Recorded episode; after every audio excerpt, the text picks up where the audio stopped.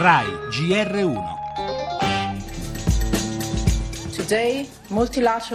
Oggi le sanzioni economiche e finanziarie multilaterali contro l'Iran sono state revocate in base agli accordi raggiunti sul programma nucleare.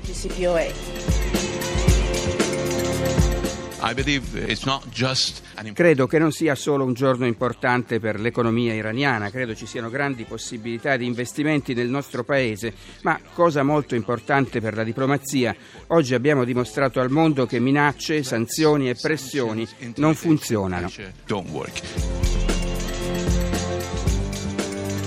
L'accordo è importante, significa che l'Iran ha modificato considerevolmente la propria politica nucleare e significa naturalmente che Obama ha prevalso su quella parte dell'opinione politica degli Stati Uniti che era fondamentalmente contraria.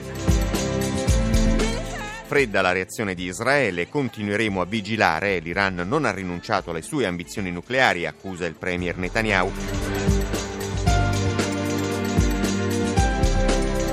Il grande giorno per l'Occidente e per l'Iran è arrivato. Da ieri le sanzioni contro Teheran non sono più in vigore perché, come ha detto l'alto rappresentante per la politica estera dell'Unione Federica Mogherini, Teheran ha rispettato nel suo contestato programma nucleare tutti i prerequisiti previsti dall'accordo del 14 luglio scorso a Ginevra.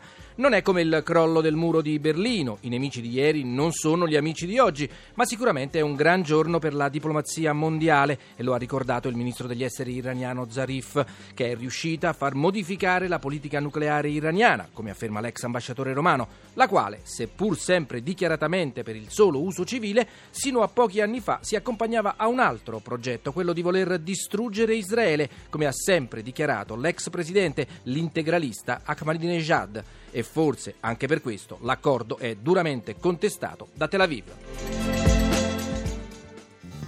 Le altre notizie del nostro giornale, la politica onda lunga delle polemiche tra Renzi e l'Unione Europea, il Premier avverte l'Europa non può essere una cozzaglia di regole. Lavoro, la, le reazioni dei sindacati al piano del governo che prevede il licenziamento degli statali assenteisti. Ancora esteri, l'Austria sospende Schengen, previsti controlli alle frontiere e rimpatri. La decisione è arrivata alla vigilia della giornata mondiale del migrante che si celebra oggi e sempre oggi ci sarà l'attesa visita di Papa Francesco alla sinagoga. Spettacolo Leonardo DiCaprio a Roma per presentare The Revenant Redivivo. Sport, Napoli sempre più primo e l'Inter che delude. Oggi le altre partite.